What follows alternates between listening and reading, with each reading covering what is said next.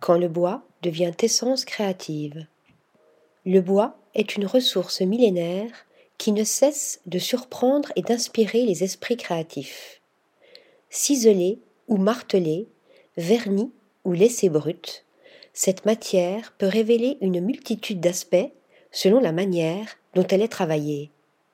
Acumen décrypte pour vous quatre talents qui subliment le bois. Nicolas Sherry, le bois sculpté. Architecte devenu artiste ébéniste, le Britannique Nicolas Sherry fascine par son approche émotionnelle de la matière. Ses créations, aux courbes organiques, voguent entre l'objet, le mobilier et la sculpture. Des pièces sensorielles exaltent avec finesse l'essence du bois. La marqueterie du Studio Verban. Chez Studio Verban, le bois est le fondement de la création.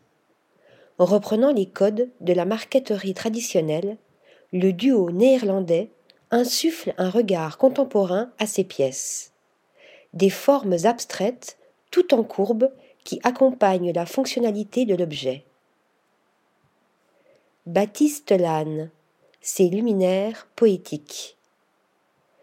C'est en voulant renouer avec la liberté de l'enfance que le designer Baptiste Lannes s'est intéressé au travail du bois.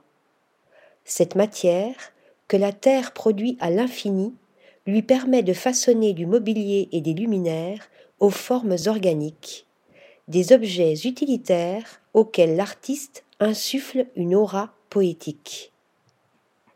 Le bois dans sa brutalité, par Jean-Guillaume Mathieu. C'est avec le regard d'un architecte et le geste d'un ébéniste que Jean-Guillaume Mathieu donne un nouveau souffle à des troncs, des branches de bois trouvées en forêt. De ces coups de lame vifs et francs naissent des meubles paysages, véritables architectures qui révèlent la beauté brute de la matière. Article rédigé par Louise Conessa.